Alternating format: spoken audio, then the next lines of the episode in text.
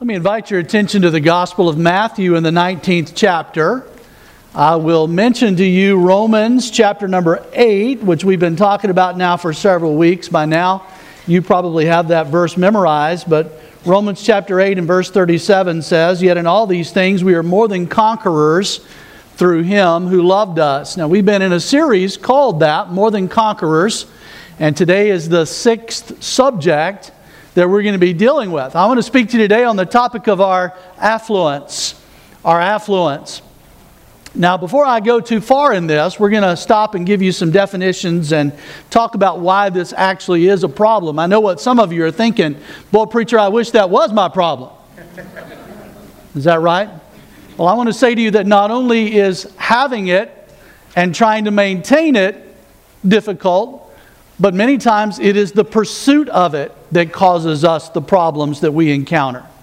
And so we'll talk more about that in just a minute. You'd be surprised how much that really does affect our, our people, our family, our, our church family, as well as uh, our domestic family. So we do welcome you here today. It is Family Celebration Day. Uh, the message is part of the series. I think it applies to the family. But when we talk about family and celebrating family, we're talking about not only celebrating our immediate family, but we're talking about celebrating the family of God that God has placed us in as a church. And so it's going to be a great afternoon, a great day. Hamburgers, hot dogs. We get to break ground on the pavilion site and uh, play a little kickball, beat the uh, teenagers up in kickball today. So we hope all of you stick around for that. We'll have a great time.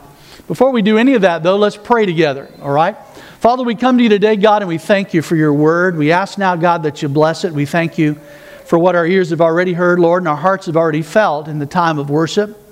And Lord, we pray now that you'd minimize the distractions that can occur in a service like this. And God, I, I am mindful of the fact that you said we are more than conquerors. And Lord, you know my heart and you know what you've laid on my heart, God, and I pray that you'd help us to realize that. And, and Lord, sometimes uh, issues concerning possessions and materialism and money, uh, a lot of times, God, that interferes with the victory that we can have on a daily basis. And I pray, God, that today you would speak to our hearts. We ask once again that the Holy Spirit be personal, powerful among us. In Jesus' name, amen. Amen. So, what exactly is affluence? Well, Webster defines it as having an abundance of property or wealth. Having an abundance of property or wealth. Now, maybe you don't classify yourself as that, but on, honestly, I think what happens sometimes is have you ever lived in a place and then after many years decided to move, and, and as you were moving, you thought, where did I get all this stuff? I really believe that part of the problem is we don't know what we have. Because God has blessed us so that even the poorest among us would be considered quite well to do in most areas of the world. And we don't always see it that way because of that pursuit that we sometimes have. Psych, uh, psychologists have done a study on what they call materialism, and they have defined materialism as this listen carefully a value system that is preoccupied with possessions and the social image they project. That's a very interesting definition. Let me read it again to you. Let's leave it up just a moment longer. A value system which is preoccupied with possessions and the social image they project. Some of us think that somehow uh, peer pressure is only uh, for the young. Well, I want you to know things, uh, uh, things may change, but the peer pressure is still there. I remember the day. Any of you remember the Hang 10 shirts? Can I get an amen? How about the Nehru jackets? Anybody recall the Nehru jackets? Uh, some of you have no clue what I'm talking about. How about when Converse tennis shoes first really became the rage? I can get an amen. Now, our young people today say, Now, Converse, I got that. I got that.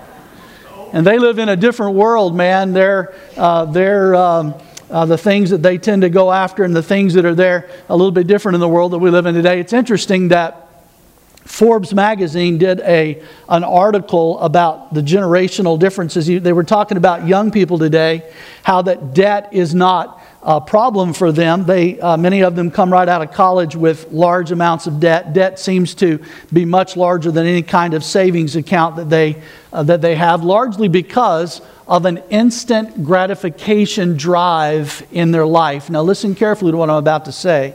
An instant gratification drive in their life. Many young people today, young adults, uh, they won't have rent money, but they'll have the latest in the iPhone or the most modern technology that you can possibly have. They'll have that. They'll have that. They'll be standing in line for the latest pair of Jordans that come out. Uh, and, and the amount of money that's spent doesn't seem to bother them as long as it's for that. Now, before too many of us get on to the younger generation, let me just stop for a moment and say that a study was done on Generation Xers, and the X, the X generation uh, makes more money than their parents made by far when their parents were at their age, and we have less to show for it. And one of the reasons we have less to show for it as Xers today, it's because we tend to purchase, or the Xers tend to purchase things that are easily consumed. And one of the reasons they do that, I mean, it might be automobiles, it might be clothing, it might be eating out. One of the reasons why they spend so much money is to try to portray an image of success. Peer pressure continues, whether it's uh, a young person who's trying to have the Timbs boots or, the, uh, or whatever it may be that they're after, or the latest style, or whether it's adults who are trying to live in a certain style house or drive a certain type of car. It still comes back to an idea that somehow our level of success, we think that somehow our worth is related to the sum total of the possessions that we have.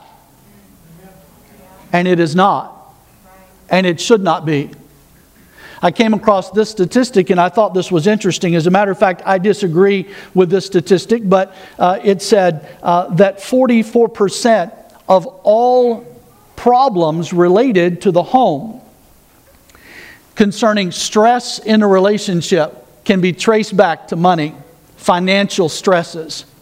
You say, why do you disagree with that? I think it's more like 75% because I believe this that the problems that financial stress causes are often not named as financial stress. Maybe there's been a, a, a problem with overworking, and as a result of the financial stress, there, there's a breakdown in the home concerning the family structure. Maybe there's a, a, an addiction that develops as a result of trying to escape. Why are they trying to escape? Why do addictions form? Why do pills become a dependency? Why does immoral, immoral activity become a dependency? Largely because of the stresses that people go through just trying to keep up in life. And so I suggest to you that it's probably 75%. Now, I feel pretty comfortable preaching on a subject that affects 75% of the problems we deal with. Because it is a matter we have to deal with. And it is a matter that God does deal with. And it is something we need to focus in on and understand. We have been made more than conquerors through Christ, through Him who loved us. You are already considered a conqueror over this thing, so we do not need to sit back and be conquered by it. Right. And this whole message has to do with putting things in proper balance and understanding it from God's point of view. And I think this is very important that we do. The New York Times uh, ran a featured article that America has, in America, 2.3 billion, that's billion with a B, 2.3 billion square footage of storage space in America. Someone did the calculations, I don't know how accurate it is, but they said you could take every person that lives in the United States and put them in the storage centers and have seven square feet per person. 50% of the renters of storage space rent the space because they cannot fit the stuff in their homes. Now, what's interesting about that is the average home has increased now to 2,300 square feet. We got stuff, man. Would you say that with me? We got stuff. There is no question. We've got stuff, and we don't have enough stuff. Some of us are like the little boy a teenager who was sitting by his girlfriend by the fire, the campfire, and she reached over and, and smacked him right on the cheek, just gave him a little kiss. And he said, You know, he said, I got a sudden hankering for s'more.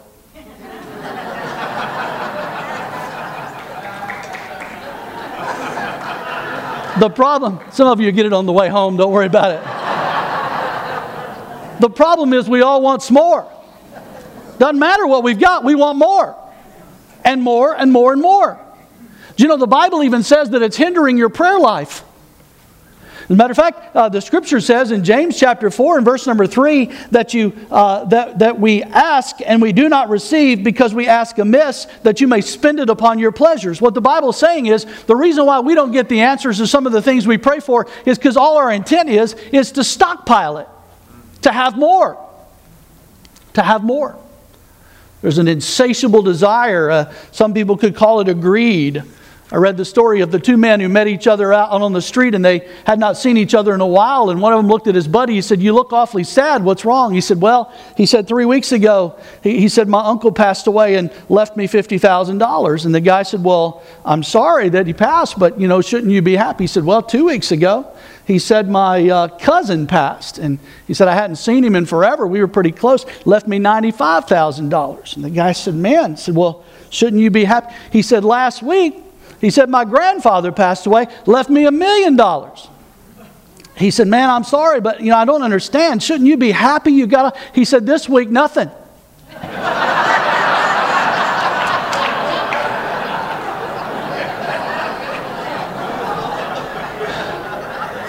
greed, man, greed. You just got to have some more. That's what it amounts to. I just want more. Uh, the Bible is telling us in Matthew chapter 19 of a man that uh, we know this story as the rich young ruler. I'm going to begin reading in verse 16. If you'll look there with me, I want you to consider four things about this man with me. So let's take a look at the text. Matthew chapter 19 and verse number 16. If you're there, say, I'm there. The Bible says, Now behold, one came and said to him, Good teacher, what good thing shall I do that I may, in, that I may have eternal life?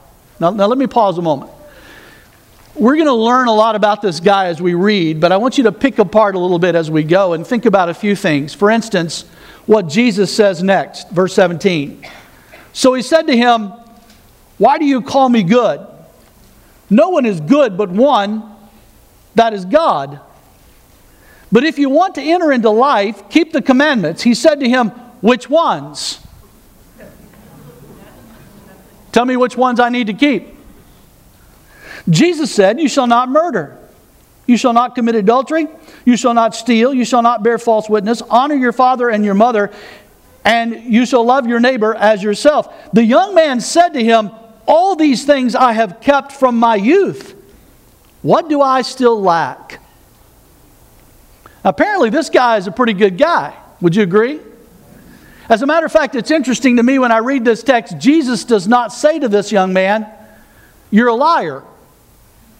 Apparently, he has lived up to what he's saying. Because then Jesus just goes on in the conversation and, and, he says to him in verse 21 Jesus said, If you want to be perfect, that word means complete. So allow me to say, if you want to be complete, go sell what you have and give to the poor, and you will have treasure in heaven, and come follow me. Very interesting statement. Let me draw your attention to this for what it's worth. Jesus didn't say, I want you to go sell what you have and bring me your money. He said, I want you to go sell what you have and go give it to the poor. And then you'll have treasure in heaven, so then come and follow me. Very interesting thought that Jesus gave them. Verse 22 But when the young man heard that saying, he went away sorrowful, for he had great possessions. So, affluence in the life of this young man made him choose, when it came time for abandonment, it made him choose his possessions over what the Messiah had just told him. Now, there is a reason behind all of that, and I'm going to get to it, but bear with me. Let's read on. There's more to the story. Verse 23. Then Jesus said to his disciples, Assuredly, I say to you that it is hard for a rich man to enter the kingdom of heaven. And again, I say to you, it is easier for a camel to go through the eye of a needle than for a rich man to enter the kingdom of God. Now, I've heard people say the eye of a needle was a gate uh, and uh, in Jerusalem, and maybe some of you heard that story, and, and it was difficult for a camel to get there because it had to uh, go through that gate because if it had any kind of burden on it at all, it had to lay it aside and get through. I, I've heard all of that. I don't really believe that's what Jesus is saying. I think what Jesus is saying is it's impossible. Now, why would I say that? Because the text suggests it. Look on. When the disciples heard it, they were greatly astonished, saying, Who then can be saved? Now, that's an interesting insight. You know what the disciples were saying? We're all after riches, God. Now, I know that may be too real for us this morning. We're all after more, Lord. So who then can be saved? Since everybody is touched by money and money touches everything, then obviously everybody is moving toward that direction. So, who then can be saved? And Jesus answered the question this way But Jesus looked at them and said to them, With men it is impossible, but with God all things are possible. You see, God has to do a work in our life to get us to the point that we understand what it takes to trust in Him. So let's do this. Let's, let's go back in our text a little bit. I want to give you uh, four things about this man. The first thing we're going to look at, if you want to fill in your study sheet, is simply we want to look at how he lives. How he lives. Now, the Bible tells us he had great possessions. Now, the Bible doesn't say to us exactly how he got these possessions, so let us talk about that for just a minute. Maybe he inherited them. Maybe he was uh, the son of a very wealthy person. Maybe he was one of the, uh, he would have been the first guy on, on uh, uh rich kids' Instagram. He would have been uh, the guy taking a picture out by his yacht and, and posting it. He would have been the guy trying to incite all kinds of envy based on his possessions. And uh, he would have done like most of us do, and that is only post all the good stuff on Facebook. And, and you would have seen all the stuff. Uh, and, and the idea behind this is he is a very well to do individual. I find this interesting, though, and I'm afraid it is true about us sometimes in the life that you and I live in, very relevant to our culture, and that is he appears to have sought worship only after he had sought wealth. That wealth came first. After he has his possessions, now he comes to Jesus. After he has all of these things, now he comes to Jesus. We'll come back to that thought in just a minute. He lives a very moral life. There's no question about that. He is keeping the commandments, the ones that Jesus initially mentioned. He does mention another, however, and we'll come to that thought again as we approach that uh, soon. But the idea behind this is maybe, uh, maybe this young man got his, uh, his wealth by just working hard. After all, he comes to Jesus with what question? What can I do? Maybe he's got an excellent work ethic. Maybe he's the kind of guy who was, who was working from the time he was very, very young, and, and he's established what he's got. He's made good investments. Uh, maybe he bought Intel when it first came out. I don't know. And, and, but, but the idea is this the idea is that, that this man, however he achieved his wealth, was very well to do, and he lived a good life, a moral life. But there is something that is absent in his life and after Jesus talks to him and says, Have you done these things? He says, All these things I have done. Verse 20, the young man said to him, All these things I have kept from my youth. What do I still lack? That leads me to the second point I want to talk to you about. Not only how he lives, but how he lacks. There is something missing. Did you hear me? There is something missing. Wealth does not buy what we think it will buy. The divorce rate is just as high among the wealthy as it is among the lower income families.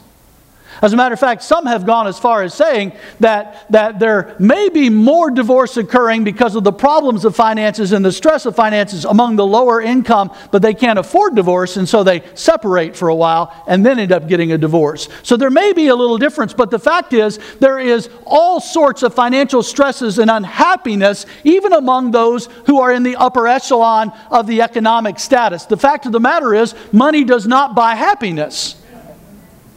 If money could solve all of our problems, like some of us think, I ask you this simple question why doesn't it solve all of our problems? It's because it can't. And it does not. You say, well, it sure solves a lot of them. Well, maybe that's the case, but the truth is, it cannot solve the problems. There is still something lacking in this man's life.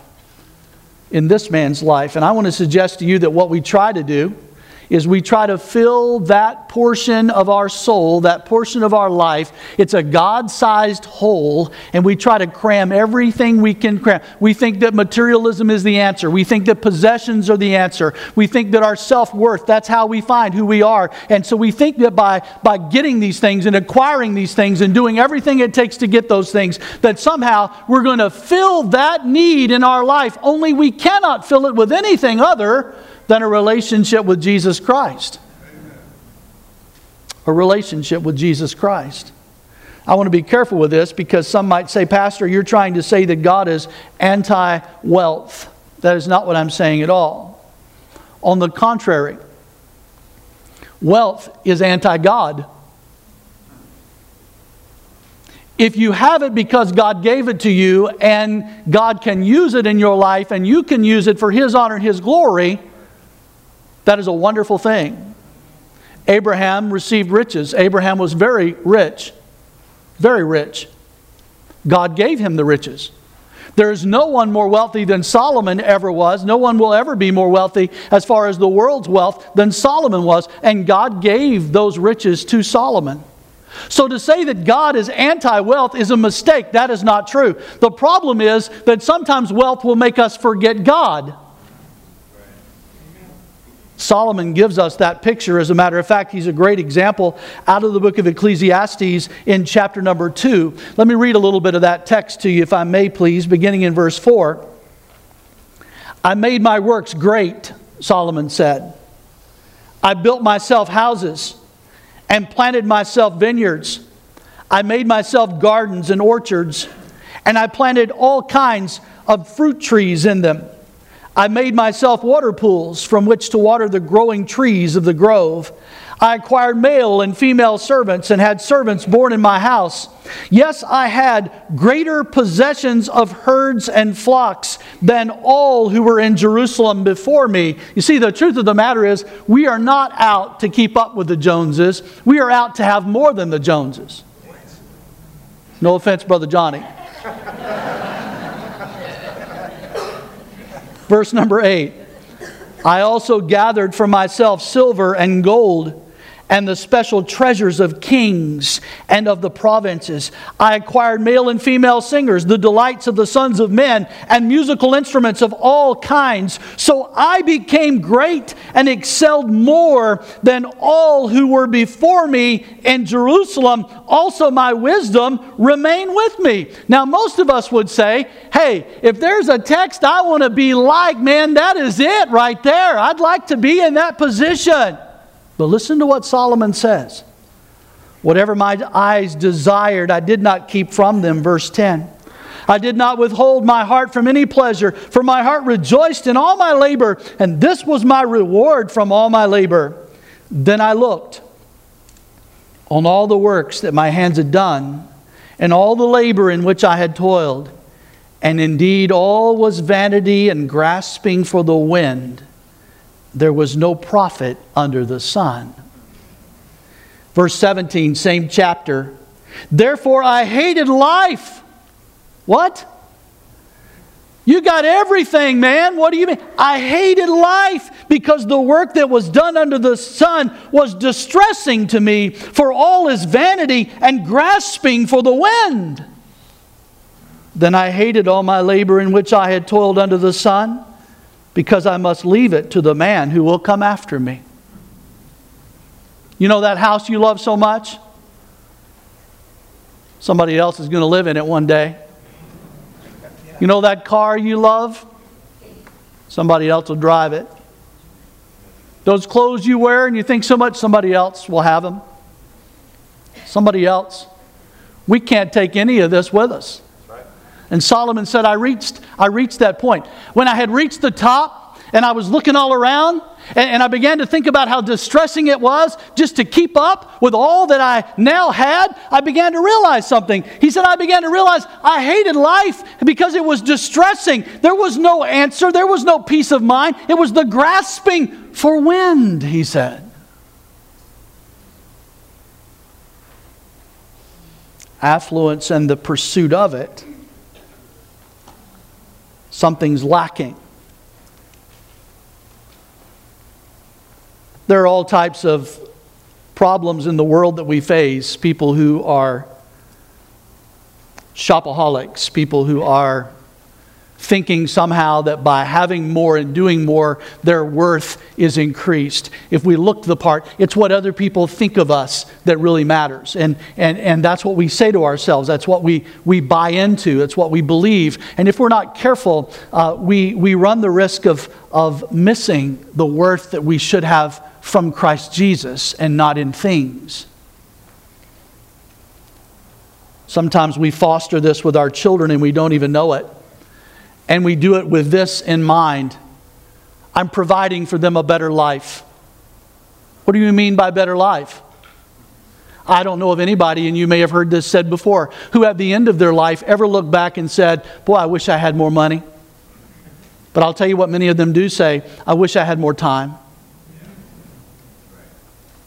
What exactly do you think? What, what exactly is the definition of success? That's what it all boils down to. In our thinking, we've begun to, to buy into the lie that, that an affluent living is success, and anything that doesn't measure that is, is falling short. And so we teach our children that they too need to pursue what we are pursuing, and they too need to spend no time with family and more time doing other stuff, and God somewhere gets lost in the middle of all of it something is missing. Dysfunction does not limit itself to households with lower income. Right. Dysfunction can touch any family. Yep. Drug addictions and divorce rates and alcoholism. Maybe it's not the affluent life Maybe it's the pursuit of it, or maybe it's the maintenance of it. But something somewhere along the line has got us to the point where we say, you know something? Something is missing.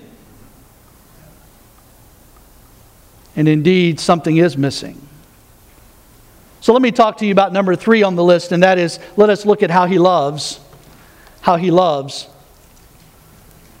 I'm reminded at this point of something I read this week that uh, there's a fine line between a long, drawn out sermon and taking hostages. So I'm, I'm going to try to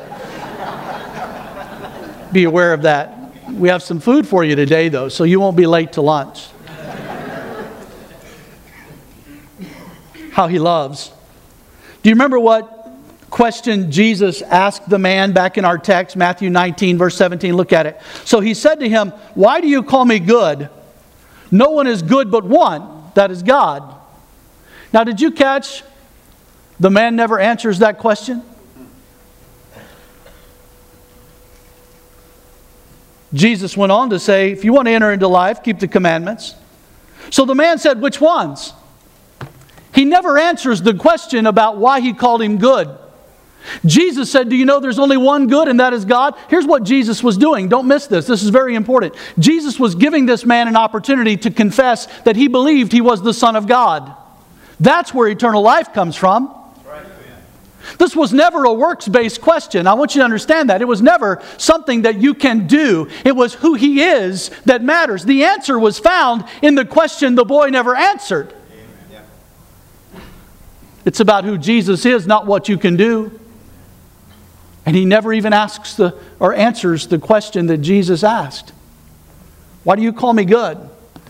There's only one good, that's God. Implying, do you believe that I am the Son of God? Do you believe I am who I said I am? Is that why you've come to me seeking eternal life? And so the boy gets way off. The young man gets way off on the subject now. Now he's talking about what he can do, not what God has done, but what he can do. And so he goes through a list and then he comes down, and the young man says, I've done all of these. And so then Jesus calls on him listen, if, if, you, if you will catch this, you'll catch the whole, the whole key to this whole understanding of this story. There's another commandment that Jesus hasn't mentioned until now. He doesn't quote it exactly like it was quoted, but it's here. He doesn't say it exactly like Moses recorded it, like it was when he gave it to Moses way back in the book of Exodus, but it's here. And the, and the, the, whole, the whole thing is right here in this little phrase that Jesus gives. And he says, Go and sell what you have and give to the poor, and you'll have treasure in heaven. Come and follow me. You say, How is that a command? The command is the very first one listed, Exodus chapter 20 and verse number 3 You shall have no other gods before me.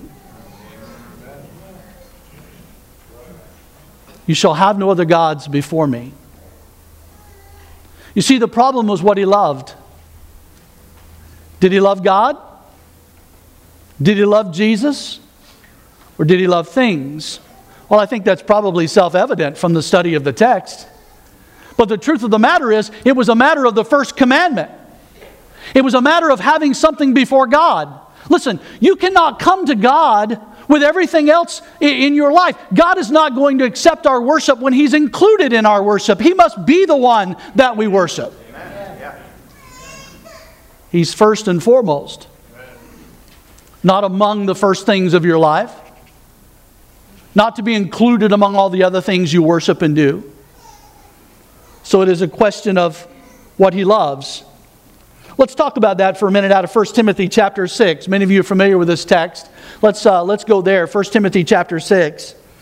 Now, godliness, beginning in verse 6, now godliness with contentment is great gain. Contentment, that's interesting. You see, here's the, here's the thing we need to understand covetousness is the enemy of contentment the whole concept of the s'more, if you will, the whole concept of, of having more and, and, and attaining more, it's all about this thing of covetousness. It's interesting to me that a family that has very little can be content. And that in some cases, a family that has everything, you marvel at the fact that they're not content. It's because contentment doesn't come from all that we have. Contentment comes as a result of your relationship with God. Contentment comes from balancing what you have with who God is.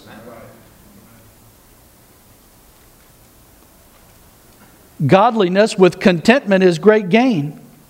For we brought nothing into this world, and it is certain we can carry nothing out.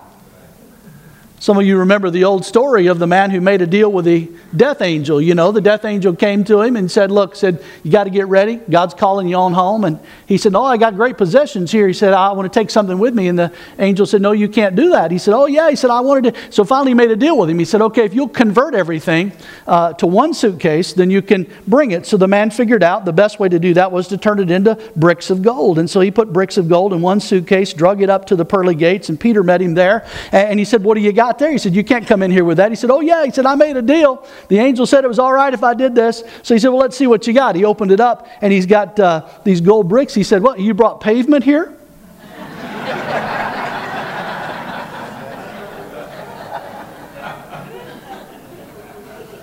kind of strange what we think is so valuable and we cannot take it with us.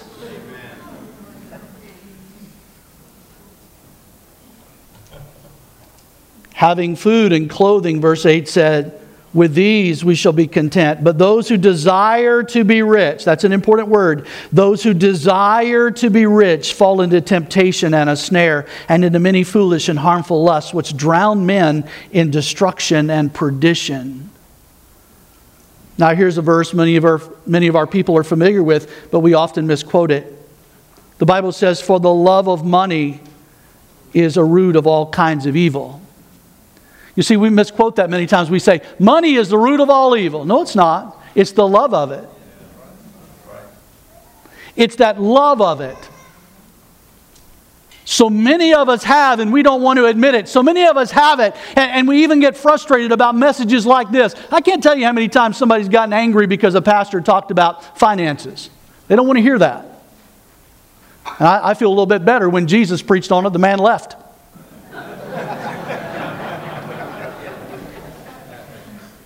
Even he couldn't seem to get that across to him, so I'm not bothered about that. For the love of money is a root of all kinds of evil, for which some have strayed from the faith in their greediness and pierced themselves through with many sorrows. But you, O man of God, flee these things and pursue righteousness, godliness, faith, love, patience, gentleness. Fight the good fight of faith. Lay hold on eternal life, to which you were also called and have confessed the good confession in the presence of many witnesses. Interesting thought.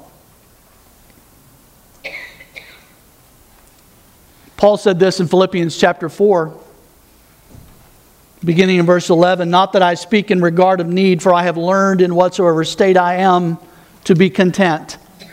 I know how to be abased, and I know how to abound. Everywhere in all things I have learned both to be full and to be hungry, but to abound and to suffer need both to abound and suffer need. I can do all things through Christ who strengthens me. You know that great verse we talk about so much? I can do all things through Christ who strengthens me. It is in the context of understanding what it is to be full and what it is to be hungry, what it is to understand contentment. It is something that we learn. It doesn't come naturally because what comes naturally to us is a hunger of covetousness that we might have more and heap on more. And we've explained it to ourselves. We've wrestled over this whole whole thing, we've taught ourselves if only God would do more for me, then I could do more for him. God is a percentage kind of guy.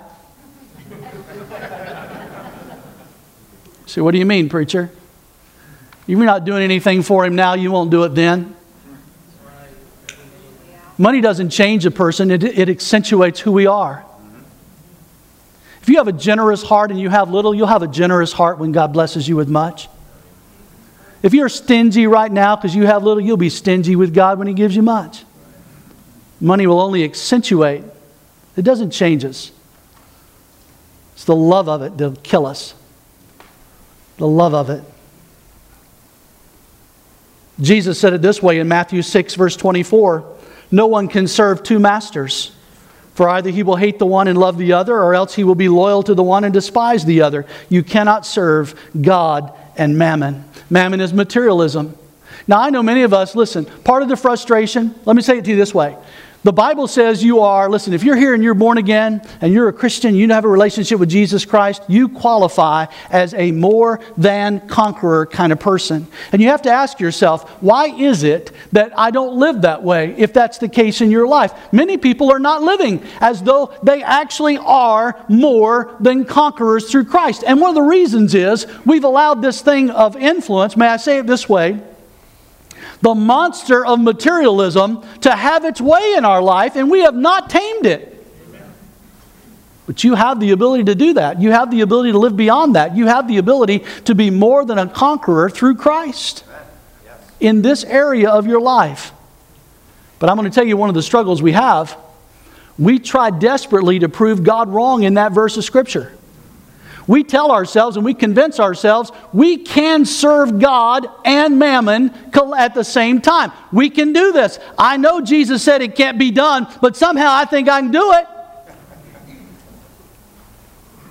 Only we'll wind up frustrated and aggravated and we don't understand why things are going the way they're going. Why God said you're victorious, but you're not living victoriously. Why God said He would give you peace and contentment of heart, and you have no peace and contentment of heart. Why God said you're more than a conqueror, but you don't really feel like a conqueror. Instead, you feel like the conquered. And then I want you to see with me, last of all, in our outline. Someone said, point four, finally. Amen. Hot dogs are not far away. Just being real. How he leaves. Notice how he leaves.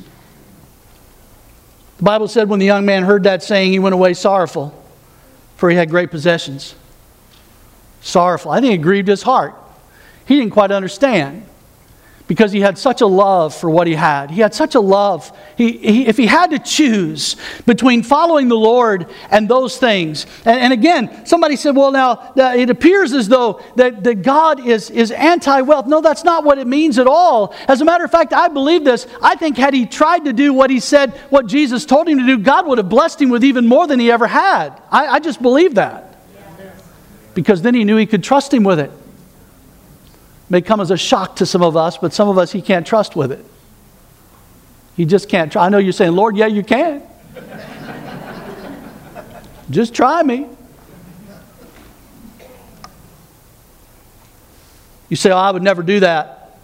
Given the choice between following Jesus and, and, and following my own pursuit of, of affluence, I would never choose that over Jesus. Well, let me just put something in your head for a moment. Does it not happen repeatedly with God's people? Is it not true that we beg and beg God to bless us, and then when He does bless us, we use those very blessings to avoid His house? Is it not true that we take what He has given to us and we turn around and we forget God? Is it not true that sometimes God has blessed our young people with athletic abilities and we take them all around the nation on the Lord's Day because we think somehow that a, that a, a sports scout, an athletic scout, can do more for our child when it comes to university than God can do? Is it not true that somehow we think God has blessed us with the ability to travel, and so we travel, ignoring the fact that it may be the Lord's day, and, and if you do travel, you ought to be worshiping somewhere? But no, no, no. God has blessed us, so we don't need to do that. You say, now you're getting a little personal. It's actually all through the scriptures. Deuteronomy chapter 8 talks about it. May I show it to you? Deuteronomy chapter 8 and verse number 11. Beware that you do not forget the Lord your God by not keeping his commandments, his judgments, and his statutes, which I command you today, lest when you have eaten and are full, and have built beautiful houses and dwell in them, and when your herds and your flocks multiply, and your silver and your gold are multiplied, and all that you have is multiplied, when your heart is lifted up and you forget the Lord your God who brought you out of the land of Egypt from the house of bondage, who led you through that great and terrible wilderness in which there were fiery serpents and scorpions and thirsty land. There was no water, and brought you, who brought you uh, for, uh, for you out of the who brought water for you out of the flinty rock who fed you in the wilderness with manna, which your fathers did not know, that he might humble you and that he might test you to do good in the end. Then you say in your heart, My power and the might of my hand have gained me this wealth. You know, this is the reason people get mad at a preacher when he talks about money. Right here. Right here, because we say, Don't talk about what I have done.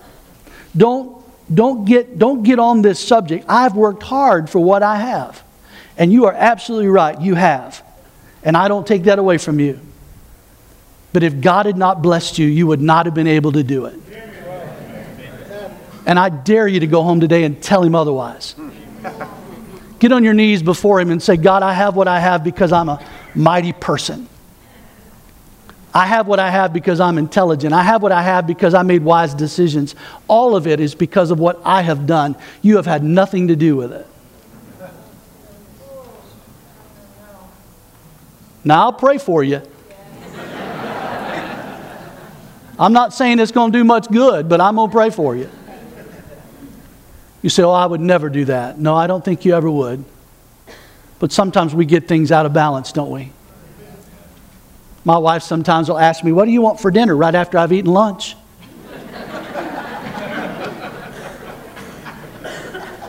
I'm full. I don't want anything. Now, take me to the grocery store with you when I'm hungry, and I'll find all kinds of stuff. Am I, am, you know what I'm saying? I'll buy stuff we don't need to buy. We never buy that. Well, let's hang on. Let's get it now. I'm hungry. There's something that happens to us when we are full. There's something that happens to us when we have been blessed. There's something that happens to us, and what happens to us is we forget that it's all because of God. I pray your, your barns will be filled with plenty. I pray you'd be overflowing with blessings. And I pray for you what Proverbs says can be yours. Proverbs 3 and verse 9 says, Honor the Lord with your, your possessions and with the firstfruits of all your increase. So shall your barns be filled with plenty and your vats will overflow with new wine. I pray God's favor on you every single morning when I'm with God. I pray for you. I do. I pray for the people of East Point. I pray and I ask God to favor you and bless you. And I want to see that. But I also pray, don't forget Him. Don't forget He's the one that did it. Don't leave him out. Bring him glory with what he's given you. Balance this thing out in your life. In concluding, I have but two thoughts to share. Number one, beware covetousness and be content. Proverbs 23, verse 4 and 5 reads this way Do not overwork to be rich. Because of your own understanding, cease. Will you set your eyes on that which is not? For riches certainly make themselves wings, they fly away like an eagle toward heaven. You know, the truth of the matter is, the devil doesn't point out to you what you have, he will always point out to you what you don't have. There will always be somebody that has more than you have. There'll always be somebody who has the latest, greatest thing. You can't walk out of the phone store without the next one coming out. There'll always be somebody who has something you don't have. So, so find your worth in God, not in all these other things. Hebrews chapter 13 and verse 5, I'll close with this. Let your, your conduct be without covetousness. Be content with such things as you have, for he himself has said, I will never leave you nor forsake you. Maybe your prayer today would sound something like this God, grant me peace of heart and mind. Help me to properly balance the things you have given me with your honor and your glory. Give to me that contentment bring to mind any covetousness that I may have going on. Help me just to live for you. If you're here today without Christ as your Savior, that's where it starts. Don't try to develop biblical money principles if you haven't entered a relationship with God. Do that first. And then let God's Word speak and take over. Would you pray with me, please? Father, we come to you today and we ask you to bless. Lord, I know that some of what I may have shared is difficult for people to hear. And Lord, I pray that you'd forgive me if I've in any way presented anything incorrectly. But Lord, I ask that you do great things among your people here. Lord, I believe this is an area in our lives that we have to deal with. We cannot ignore it. God, help us. Help us that we would not be caught away in the current of the culture, always striving for more and more and more, failing to see what you've already given us, failing to thank you and praise you for what we have, and instead we cast our eyes on what someone else has. God, I pray. I pray for your favor on your people. But I pray that when we are full, that we praise you and thank you for that fullness. And we honor you with all that you have bestowed on us.